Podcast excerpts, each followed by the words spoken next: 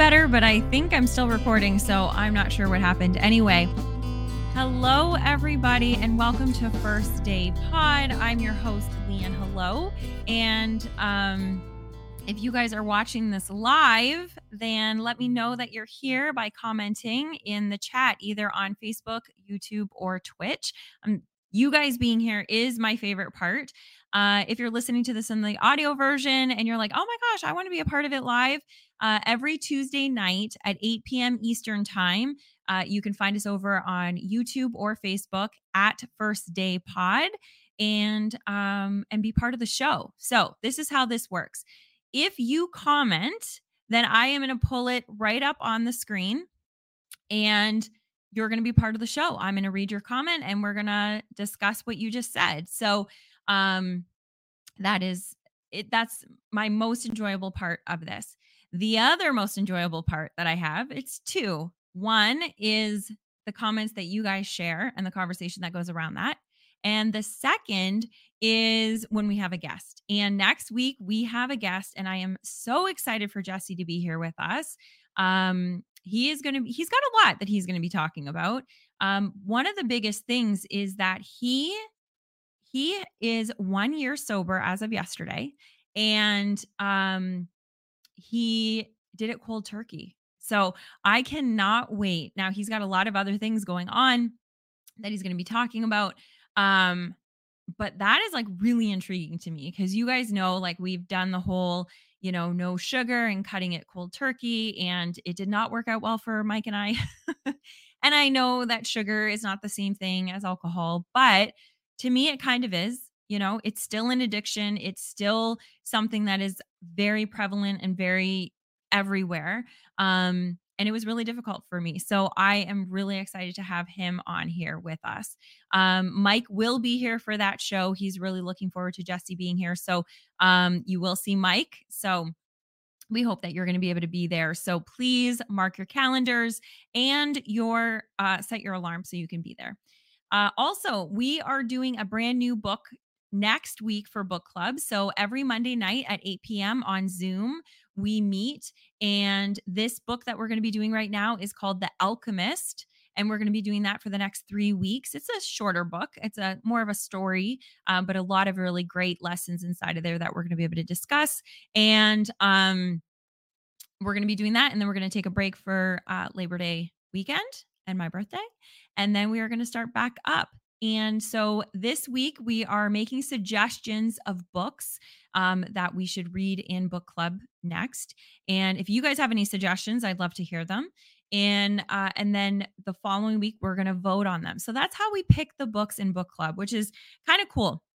So we all make um Tina. Tina says, "Oh, your birthday. Yes. Yes, it's going to be my birthday." That's why we celebrate Labor Day. Just so you guys don't know, I know a lot of people are like, "What is that holiday?" Well, that's what it is. It was my mom was in labor with me. So um so anyway, the way that we pick the books in book club is everybody puts in their suggestions. I have an Excel sheet that I kind of or a Google sheet that I've put in there that has the Google Reads reviews. Uh, it's got the number of pages, it's got the author, all that kind of stuff. And then you get to choose your top three, and then the top contenders. Um, that's the next book that we're going to read. And then the second most picked book is the second book we're going to read. So uh, it's a really cool way of doing it. Everybody gets um, insight into what we're reading next. It's not like I just pick the book. So, if you have any suggestions for books, I really like to keep them to something that is going to improve our life because time is the only asset that we don't get back you guys um you know we can make more money and we can we can buy the things that we need um, but time is something that we can't get back. So when we choose these books for a book club, I want to make sure that we're going to at least gain something from it. Um, so we have been starting to incorporate fiction books in it, but they've all been, you know, really deep conversations about uh, life with them. So super exciting. Anyway, so let's get to this topic this week. Mike actually picked it and now he's not here. So it'll be an interesting conversation. So he wanted um Tina says, getting the love you want. Oh, nice. Okay. I'll look that up. Do you know the author? Um, I'll actually put it on the list because I I'm all for it. I right now I'm not sure how many books that we have in the voting. Uh, I think there's something like 15 or 20 books right now, but I'll definitely put that one on the list. Um, so anyway, so Mike, okay, so thank you so much. So Harville Hendrix, okay.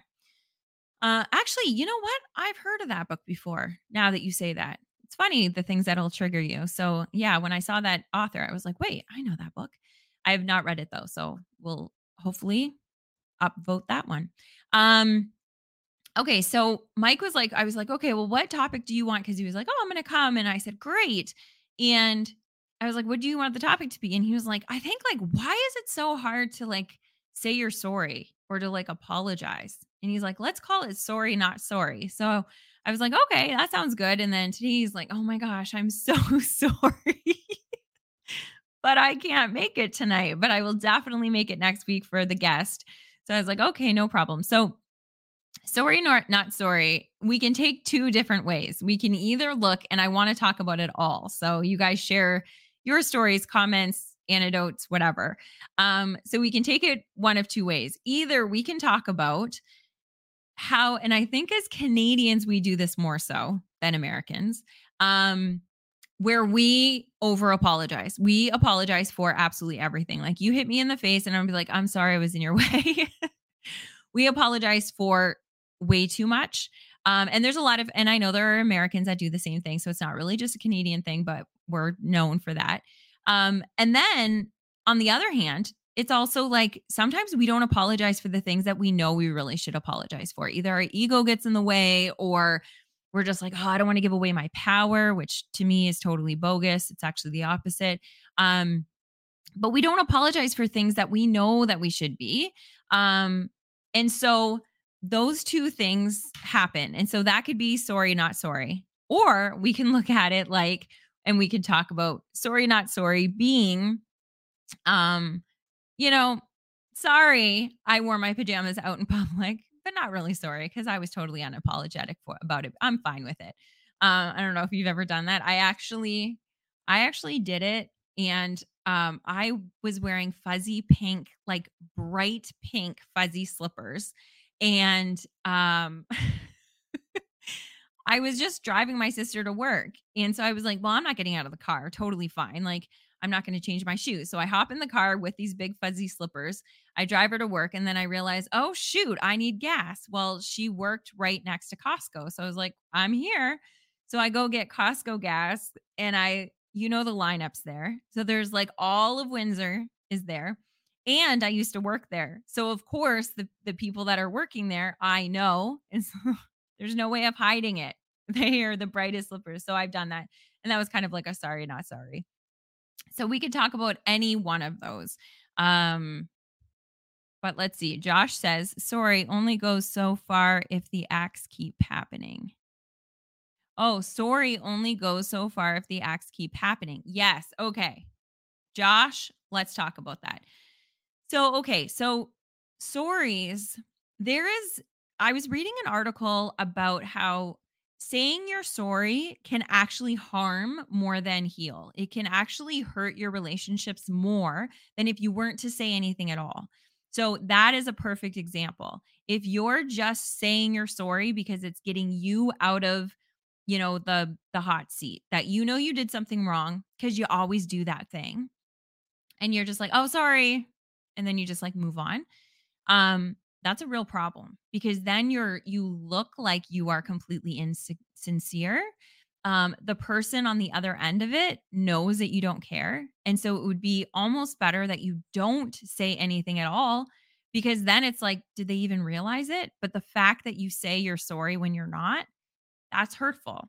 So one of the things that that's a big thing in that is when you do something that you know that you shouldn't be doing. And something stupid, like obviously, if you're like, you're doing something like a crime or something, that's a totally different talk. But if you're doing something like you're hurting your partner in a way that's like you're not showing up for them or whatever, saying you're sorry when you don't mean it is not helpful. But saying, "Hey babe, you know what? I really wish I could give you the attention that that we should for this right now. I don't have the bandwidth. Can we revisit this?" Having those types of conversations instead of like, "Sorry, I don't have time." No, you're not sorry. You just aren't making the time for it. So, those little nuances of if you actually feel sorry about something, talking to them about it and seeing how you can fix it so it doesn't happen again or that you can clarify it, that's a lot more helpful. Um, okay, so Sue says, I've learned that the best apology is change behavior. Amen. Yes. And Josh says, Sue, that is a very true statement. Yes. Change behavior when you are actually sorry about something. That is the best way. Show by actions. Um, thank you, Sue. And hey guys, I'm so glad you guys are here. Okay, this is so cool. There are some more people watching that are not commenting. So I just want you to know that I um, obviously can't see you. Um, so if you do want to be acknowledged, please put something in the comments. You can tell me where you're tuning in from. So um yeah, so that is a that is a big one. Also the timing of when you say you're sorry. So in this article that I was reading and I should have like quoted it, but um I thought I was going to be able to do more research. Um but in the article that I was reading, it was it was talking about how timing really plays a big role in it. The timing of when you deliver it um in in retro like in um respect to when it happened and timing of when the other person can receive it. So if you know that the other person is just like infuriated with just what happened and you're like I'm sorry, like first of all your tone is not going to work. Like you have to actually be sorry about something. But just saying that, they're not hearing it. They have to be in a place where they can like calm down and actually hear your apology. Um, and the timing of, you know, sometimes it's more um uh like impactful if you come back after the situation. Everything's been heated or you ignored something or whatever and you come back and you're like, "Do you remember yesterday?" and you bring it back up and you say, "You know what? I'm really sorry. I was thinking about it and that really I didn't handle that well." And having that conversation will be a lot more impactful than just saying, I'm sorry. Or just saying, there's a lot of backhanded ways of saying you're sorry too. Like, I'm sorry you feel bad about that. So you're not actually apologizing. You don't feel bad. And sometimes it's okay for you not to feel bad. You don't have to have guilt around everything, but you know when you're doing something that is being intentionally hurtful, or you did something that wasn't intentionally hurtful, but you still hurt somebody. And telling them that you're sorry if you are can go a long way. Uh, Josh says, We all use sorry like we use the word hello. Very true. Yes, we overuse it way too much. I completely agree, Josh. Josh says, It all breaks down to the age old saying, actions speak louder than words. Yes, 100%. And that's with everything. And, you know, we always talk about this on the show that awareness is always the first step, right? If you're wanting to make a change, having awareness around that is important because if you don't if you're not aware that you have some sort of you know issue that you need to change then you're not going to change it well being aware that you need to say you're sorry being aware that you should be apologizing is really the first step too and so that would come into if somebody does something to you especially like a partner if it's a stranger like just brush it off like people are just like you just can't fix some things, right? Um, you can't control everything. But if you're in a relationship with somebody and you want that relationship to grow, you want that relationship to blossom, you want that relationship to be have good communication. If somebody does, if your partner or your kid or your, you know, mom or dad or whatever does something that actually hurts you and they don't apologize for it, it is okay. And I think it's a really courageous and important thing to do is to go to that person and maybe not when you're really upset, but again, like maybe the next day and say, Hey, you know, I really, this has nothing to do with like you. I know that you didn't try to hurt me, but I do want you to know that like you saying that to me, it affected me. And can we talk about it?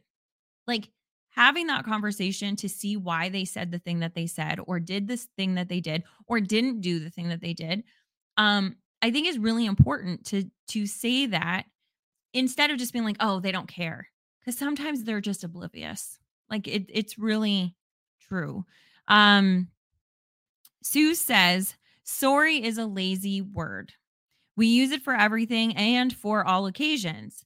Is it just me? But when someone dies, I hate hearing, I'm sorry. That's a good one. Yes. My first thought is, what did you kill them? Sue. We throw sorry around too freely to where it's lost its meaning. Yes, I completely agree, Sue. I really do. And I've been trying to do a better job of not saying I'm sorry all the time because as a Canadian, like, and I keep using that as an excuse, but it's true. Like, I was, oh, I'm sorry. I'm sorry. I'm sorry. Like, every, every turn. And it really was like part of it. What I realized later, like just recently in some of my like reflection and introspection and stuff is that I didn't feel like I should be taking up space. That was my big thing. And now realizing how many people have issues with not feeling good enough, not feeling worthy enough. I think that's where that story comes in too is that you don't feel like you're worthy enough to take up space in the room or to take up space in the conversation that we apologize. I'm sorry for asking so many questions. I'm sorry. This is going to sound silly. I'm sorry about it. And I think that's that's more of what it is is that I mean there's a lot of reasons why we say I'm sorry. It's just conditioning. We just, you know, do the things. Um but I think that's part of it is that we don't feel like we're worthy of the space that we're taking up and so we apologize for everything. Like we're just, we weren't meant to be there. And I think the more that we can build our confidence and build our sense of self and self worth, um, I think that we'll probably be able to stop apologizing for things that don't need to be apologized for and find the courage and bravery to be able to apologize for the things that we do. So Mike's here. Hey, Mike. Um, so he says, that's right to Josh. Yes, that's right, Josh. So that I think was all for the it all breaks down to the old adage actions speak louder than words, right? So Mike also says, Great show. I love you with all my heart. Oh, see, okay, here's a perfect example, you guys. I just bring you up on screen. I don't like look at them first. So I love you too, honey. Uh, Josh says, We should hold the word sorry to the same standard as the word love in the context of love for another person. We hold the word love more sacred than the word sorry, and we should hold both words to the same standard. Okay, so good example. However, what I will say is I would rather people use love more loosely. Um, Mike and I have this conversation all the time. I have a very different love for Mike, obviously, than I do for you know, anybody else. I love him very differently. So when I say I love you to him, it means something a lot differently than when I say I love you to the person that I was just on the Zoom call. But when I say love you to the person that I'm on a Zoom call with, I mean it. I do love humanity and I do love the world. And I want people to know that I love them. And I would never want to see anybody hurt. I would never want to see anybody sad. And so I do have a true caring for people. And so I use the word love all the time. And that I do not want to to stop. So I don't want that to have a standard that like you can only say it to certain people or only say it in certain situations. I think we should use the word love all the time. Um, and I get it. I do understand it that it's like it feels like it's watered down so it doesn't mean as much, but I just don't think I don't think that that's as big of a problem as people not hearing it enough. So if you have to like go on one one way or the other, I would rather err on the I've said it too much than err on the way of not saying it enough. Um, Josh says these two words hold more weight than we acknowledge. Yes. Okay. So Sue says exactly. And now, Sue, are you saying exactly to my clarification or to Josh's that we should hold love and sorry in the same standard. So now Josh is saying, and just for those of you guys that are listening to this in the um in the um audio version as an actual podcast, you're going to quickly realize we do things very differently here at First Day Pod. We are all about the community. And so I'm not talking at you. I don't ever just talk at you. And here's here's what we're going to be talking about today. This is what I love is that we have this conversation. So if you're listening to the us in the audio, thank you so much for being here. But please next week come on over and be a part of the the comments and be a part of the show.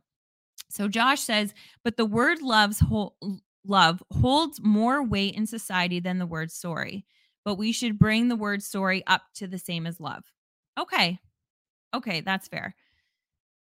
Tina says, we live in a world of morality where we see things as right or wrong. And when we think we are wrong, we make it right. Maybe it's not right or wrong, it just is. So we can give up sorry and just acknowledge our impact on others. And we don't have to be sorry ever. Sorry, not sorry. good little hashtag there, Tina. Yes, that's a good one too. Yes, things just are. Okay. And that is a very good way to look at life and a very peaceful way of looking at life that it is literally what it is and that there is no right or wrong. Um, the only caveat to that that I would argue is that if you know that you have hurt somebody, then I think it's important for us to be able to have those conversations. But I do agree that it doesn't have to be a I was wrong and this is how I'm going to make it right by saying I'm sorry. But I do think that we do need to step up and start having those like uncomfortable conversations, which should become more comfortable, especially with the people that we care about. So that's a really, really good way of looking at that, Tina. I like that a lot. Um, okay, so Mike says, damn, Tina. Yes, right? Um, Tina's amazing. So Sue says, your co- your comment, Leigh. However, we need to use both words very carefully. Too many teenagers think they love people when they are just infatuated or lonely we need to clarify levels of love like in love like in the old days. That's a really good that's a really good distinction there sue. Absolutely. So yes being in love is something very different than loving people or loving things um so yeah i think that that should be something that is really clarified and and especially i wouldn't even say teenagers i feel like there's a lot of us that go through periods where we are just feeling lonely that we anybody gives us attention and then we feel like oh my gosh maybe they love me. Maybe i love them. Oh my gosh like i think we're into something. And it wasn't. It was just a, a very casual passing um and i know that i have i have to be very careful um with being um the kind of outspoken about what that means with people, um, especially people, you know, that I know that are single or that are, you know, maybe lonely or maybe looking for that. And when I show more attention to somebody, then I can, you can feel when that becomes more of a, like a lust kind of thing. Um, so I've actually had to have those conversations and it's uncomfortable. Um, but I'm still friends with a lot of them that I've had those conversations with. So, yeah, I think that making that distinction is a huge one, Sue. Tina says that's opening up a whole other discussion. Yes. Well, and that's what this show does. This show does not just give answers, it usually opens up more way for conversation. Uh, and that's what I love. I love sharing wisdom on this show. Um, like we say, First Day Pod, shared wisdom, education, and empowerment. We want to be able to have these conversations out in the open um, because then we're all able to bring the insights that we have here as a group and start bringing them home and start like, even if it is, hey, you know what? I was listening to a podcast and they were saying whatever. Um, right now, when we're talking about sorry, not sorry, like you can bring that conversation up with your husband or with your wife or with your kids and talk about the things that you were talking about in the show, continuing the conversation at home. Um, and really seeing how people around you are feeling about these types of things because a lot of the things that we talk about in this show are very um they're very simple topics but they're topics that for the most part people aren't talking about and we should be to make things a little bit more open um tina says sorry that was an old comment for our other conversation oh okay well, I'm not sure which one it was, but now I'm gonna have to I'm gonna have to watch the show. I'm wondering if I watch it in the replay, if the comments pop up at the same time, maybe. So um I have to get better at like when I see a comment, bringing it on. Um and Mike is probably going crazy right now with my lighting situation because I'm I'm now in a different place and so the lighting that he set up for me is not the same. So sorry about the background, guys. Anyway, um, here we go. Josh says, we just need to acknowledge that both of these words we are talking about are core words in society. Leigh, I understand we should learn to use the word love more and open up and pull the reins back on how loosely we use the word sorry. Yes, I agree. I know that you're just agreeing with me, but thank you. um, Sue says some adults jump into relationships and love the other person. Then the children become attached to their parents' partner. Then, after the relationship ends, the parents leave the kids bewildered and just say, Oh, sorry. See how I brought them back to sorry? Good job, Sue. Thank you. Because you know my squirrel brain's not going to bring things back to what the show title was.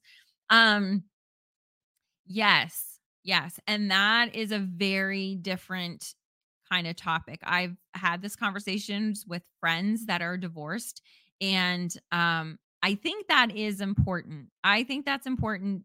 So, yes, you need your kids to know that you're dating. I all of that needs to be out in the open, I think. You, you can't be kids are so aware of everything that's happening. Um but also just saying, you know what? I don't want you to meet them until I feel like this is really something special and then waiting. So then they're not in and out of relationships. And um, yeah, I have seen that. I've seen that unfold. And sometimes I've actually had girlfriends that have stayed in relationships for the kids of that the other person. Um, it's not even their child, but that they stayed in it because they had that connection and they didn't want to abandon them. Um, and then they stayed in a bad relationship or in, even just not a loving relationship. So yeah, there's a lot to that, Sue, for sure. Um, okay. So um let me just put this down here. Okay. So now, um, oh, do do do. Sue says kids are very aware. Why can't we just be honest with them? They learn mixed messages and emotions. Yes.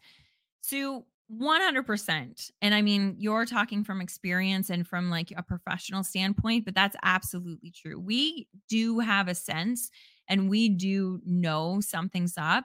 Um, and that even comes down to like not even just hiding things like that, but like not crying in front of your kids. Um, that I've told this story on the show before. Like my mom, she's amazing. Like I would never ever want to have another mom than her. She's like been the best. But I will say one of the things that she could have probably done better was crying in front of me. She never cried. I never saw her cry. And so she she loved me. I knew every but it looked like she had her shit together all the time. Like everything, nothing phased her, everything was fine. And so, what that meant for me is that in my, I think it was like my late 20s, early 30s, I can't actually remember. It's so funny, but I did have a major breakdown. And I can't remember exactly what year it was, but um, because I still feel like I'm 30. Um, but anyway, I had a major breakdown, and what it ended up coming down to was that I felt like I was failing because I was having all these emotions and all of these things that I couldn't keep up with life the way that my mom did. And my mom had two kids, and my mom was married, and my mom had a house to keep, and all this stuff, and a job, and a she did everything just seamlessly. And I was like, I'm just sorry. I can't do it. Like, I just can't. And then that is the first time that I realized that, like, my mom was like, Do you know how many times I cried in the closet? Because I didn't want you guys to see me. I didn't want you to feel bad for me. I didn't want you guys, I wanted you guys to know that I'd be there and strong for you and be your rock and all this, these kinds of things. So, out of great intentions, it ended up that you see something was off. And I knew something was off, but I didn't know that that's what that was. And um, so then that ended up really having a problem like in my future and I didn't even realize that it was affecting me that much.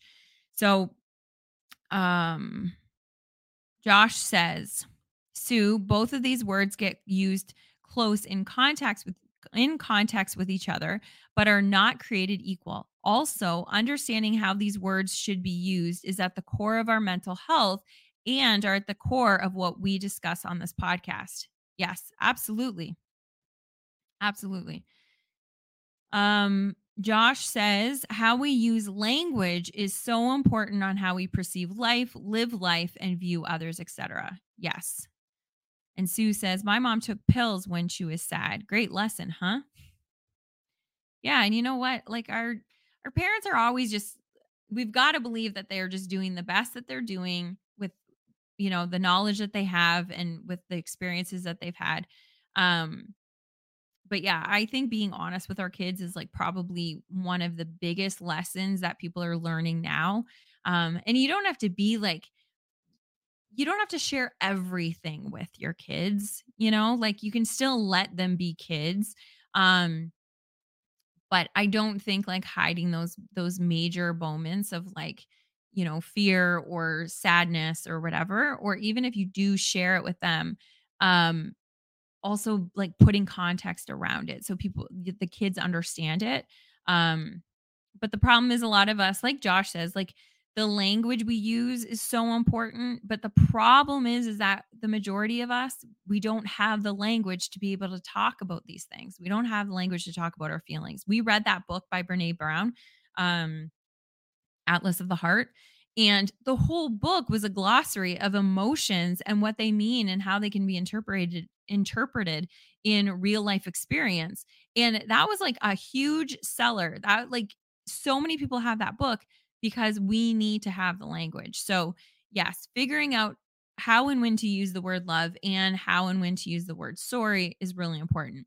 I love what Tina said about maybe, you know, not actually, let me put it back up on the screen um about um that we live in a world of right and wrong but maybe we don't have to like that does come i'm a catholic girl so um that's how i was raised and so i have all this guilt and that's one of the things that i'm working on that's my my biggest crux is the guilt that i have and the fact that everything like i was raised and not so much by my parents but more so by the church that it was everything did have a right or wrong. Everything was a moral issue. And a lot of the times it wasn't. It was just the way that she says it. Maybe it's not right or wrong. It just is. So we can give up sorry and just acknowledge our impact on others. And we don't have to be sorry ever. Normally I don't bring things back up twice, but that one was a that one was a really really good one. I mean, all of this, this whole conversation has been really good, but that really made me think a little differently. Uh, Tina says, I share a lot with my kids and we are so close. Our words create our world. Yes, that's exactly yes. And that's what Josh was saying too. We per- language is how we perceive um, our life, how we live our life, and how we view others. So we need to start using, and we've we've had this conversation a million times on this show because it is important. Um, the way that we the way that we perceive things and then the way that we create the story or the narrative around it is really really important. So yes, using the word story. And Mike, if you're still watching this, like thank you so much for having this as a topic. When I was coming on the show, I was like, "Oh, man, I don't know how long we're going to be able to talk about this." But of course, because we have such awesome listeners, I think this was a really really good episode. So, um, oh, and Josh says, don't approach your kids in a way where they feel belittled. Yes, that's a good one too, Josh. Josh says, as adults, it's important where maybe our parents had shortcomings and acknowledge that and then look at better ways to handle those particular situations. Yes, I completely agree. And we just finished the book um Sue, what's the name of the book? Um it didn't start with you. And that was really interesting because we talked a lot about how we can inherit trauma from our parents and our parents inherited trauma from their parents. And um maybe some of the the trauma that we have isn't even our own it's from other people um like in our ancestry line. Um and how much so we were talking about that and we were also talking about like the book was talking about how important that bond is with our mother in the beginning of our life and in the like formative years of our life. And if we don't feel like we have that connection or if we lost that connection at some point, um that can really screw up us like our ourselves even as adults. And so I think that those conversations and this is totally taking like another kind of spin I guess, but having those conversations with our parents I think is really important because I know that there's going to be a lot of parents that are going to say, Well, I was just doing my best. Like, I'm sorry I wasn't good enough as a parent. Don't take defense. Like, don't be defensive about it. Just realize, you know what? Sometimes we, we're not, we're doing our best with the information that we have, but there are better ways of doing things. And so I think having these conversations with our parents so then we can form that relationship again. Again, I'm very lucky like that I I don't have to really there's not a lot of conversations that I have to have with my with my parents to clear things up because I'm kind of Tina is doing the same thing um with her kids. She's very honest and very open and and um all those conversations happen um so then when things come up that are going to blindside you like things happen but at least you have the words and the ability to be able to have those conversations and but there's a lot of people that grew up that didn't have those conversations with their, their parents or didn't have that relationship with their parents and i think it's okay that even into our 40s and 50s if our parents are still around i think we should have those conversations with them and say hey you know what? Like i really felt abandoned when we were kids or you know why did you do that? Like why weren't you there? or why you know and having those without blame and no shame but just to better understand what was going on so then we can look at our parents as humans not as like oh you you were a parent and you should have you should have what? Like we're all kids having kids you know? There's no i mean unless you're who's that guy? Who's that actor that's like 90 and he has like he just had a baby? But um for the most part we're still like you know in our 20s having kids and we're just trying to do our best. And so, yeah, once our kids are 30, 40, 50, they see things differently. Um, so anyway, so I think we should have those conversations and not a sorry for, you know, screwing you up, kid, and not being sorry I wasn't a good enough kid, just having those like blatant just just raw conversations about what it was like back then because the way that we perceive it, if we don't have those conversations, then the way that we perceive it is a lot different than it probably was. So, um, it's just also fascinating, you guys. Uh, Tina says that's epide. Oh, here we go. Epigenetics. Yes. And it's so true. It's so fascinating. And that I I knew it to be true, but after reading the book, I was just like, man. Um, Josh says, if you don't break the cycle, it just becomes generational. Yes, 100%. And then Tina says, My kids share stories about me raising them and my two mess ups. And I said, I did 1,000 things great, and you focus on the two screw ups. but isn't that true? Isn't that the way that life is? And that's one of the problems is that a lot of us, and like Sue, you can probably attest to this, like from a professional standpoint, but like we have trauma over things because it's like it really like rocked us, right? Like there's something, and it doesn't have to be anything big, but it was big to us. And, but then we totally forget that like we had a really good childhood. It was just there were these couple things that happened. And some people, unfortunately, just did not have a good childhood at all. Um, but a lot of the time we focus on just like these bad things instead of looking at it like, you know what, I had a really good childhood, but yeah, there was this and there was that. Or there was, man, there was, and how many times have you done something? I know I've done something that if I was based on some of the ways that I reacted to certain things, and everybody like looked at it like, oh, do you remember that one time in 95 when you just like blew up and you were just, it's not fair. It's not fair. We've got to judge everybody on the character of who they are all the time. But yeah, it will. It'll affect us just one or two things. it's so funny. Um, Josh says this conversation goes on tangents because all parts of this conversation work in tandem with each other. Yes, amen, sir. We all need to learn to take constructive criticism. Yes. We also need to accept our shortcomings and learn how to mitigate them and build on that. Yes, yes, yes, yes, yes, yes. So good. Sue says, I believe that parents apologizing to their kids is the best use of the use I'm sorry. Yes, I agree, Sue. Tina says, I got drunk one time and tried to grab a fish out of my friend's pond with my hands. and my kids always bring it up. Oh man, I wish I heard that story when I was around the girls. that is funny.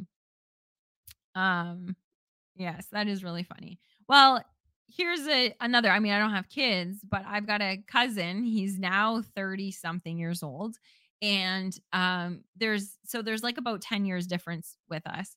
And I used to babysit him.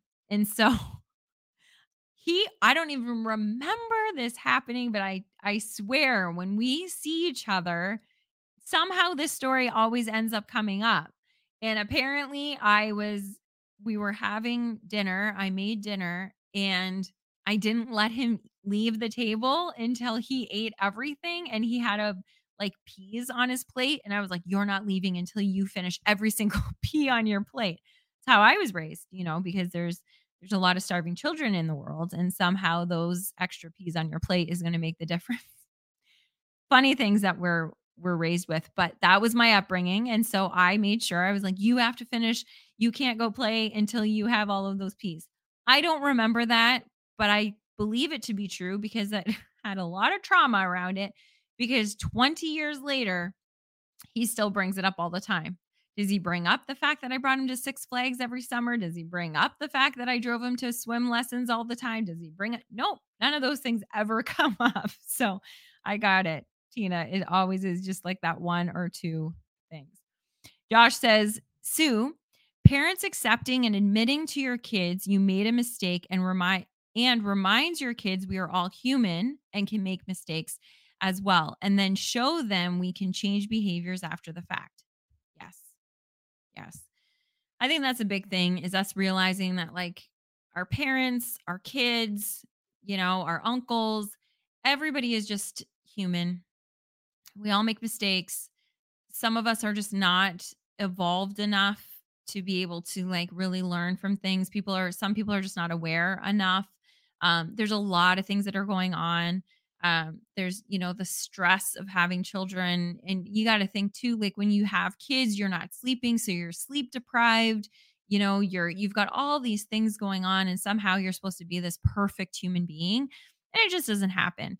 And um so i think it's really important for us to really look at the people around us as human beings um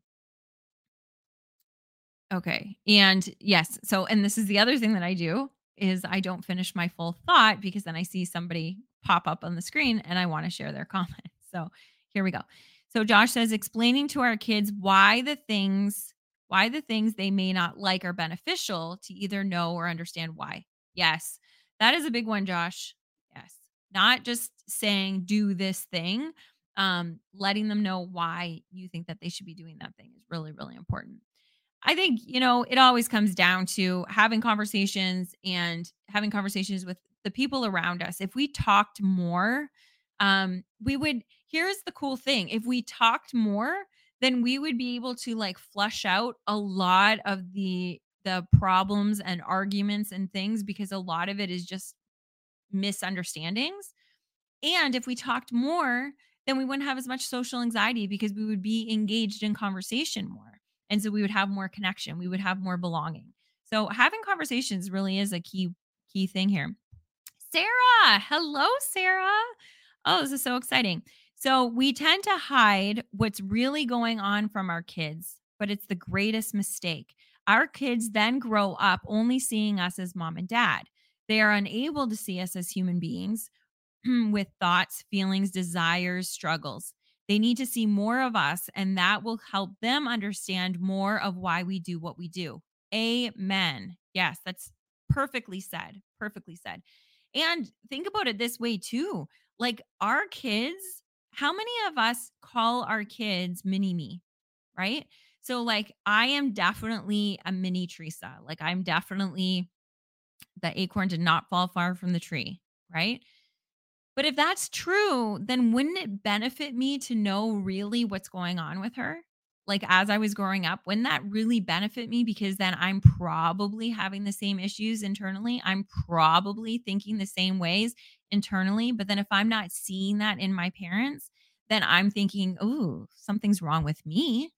Right. So, Sarah, that is bang on. Josh says, the best way to address any situation is understanding both sides of the situation, both views. This also applies to situations with kids. Yes. Yeah, there's always, what do they say? There's always three sides to the story yours, mine, and then the truth.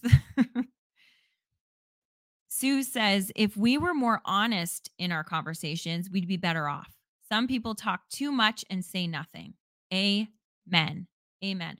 You know what? I'm going to just like this is gonna whatever. I am so proud. That's one of the things that I love most about Mike is that Mike is, yes, yeah, sometimes he gets himself into hot water with friends because he's just too honest. But really, at the end of the day, it ends up being the best thing because he doesn't believe in placating or or saying the right thing to make people feel okay about the situation. If somebody does something and it wasn't right, or if somebody has a sideline conversation about somebody else and that those two people should just be together having the conversation, he'll bring that together. And I think that's really cool. But we're not used to having real conversations. And like Sue says, more honest, more honesty in our conversations. Tina says, Thanks for a great show. Yes. Okay. Well, then that is a great way to end it. Thank you, Tina. Um, so as always, if you guys are listening to this in the audio audio version, please come on over Tuesday nights, 8 p.m. on Facebook or YouTube at First Day Pod. Thank you to everybody that was a part of this show. You guys, I absolutely love you. And you know that I mean that from the bottom of my heart. Thank you so much for everybody that participated and everybody that's watching this in the replay. Please feel free to comment on it as if you're watching the show live. Um, I won't be able to reply live, but I will definitely reply. Either Mike or I will, but it'll probably be me. Um, and uh, if you want to be a part of the book club, let me know. Tina, I'm going to put your book suggestion in there. If you guys have any suggestions for us uh, to throw in the ring, please let us know. And uh, I look forward to seeing you guys next week. Please let people know um, about the show. We have a guest next week, Jesse Joseph. I'm really, really excited for that conversation. And I really hope all you guys can be there um, to really support him and, um, you know, learn from him. So that is it. And I will talk to you. Oh, we have one more. Mike's going to be like, you should have just ended it, but here we go. uh, Josh says, Well, Leigh, from this point, have you thought about looking back and seeing her as an adult and direct her actions to help yourself? Yes, 100% I have. And that's why I'm having that's a big part of why I was having those conversations with you guys in this show because those are some some like some of the awareness that I've come from with reading this past book and really seeing her as a just as a human as an adult. Um so anyway, you guys, thank you so much. Big hugs. We love you and we will see you next week. Bye.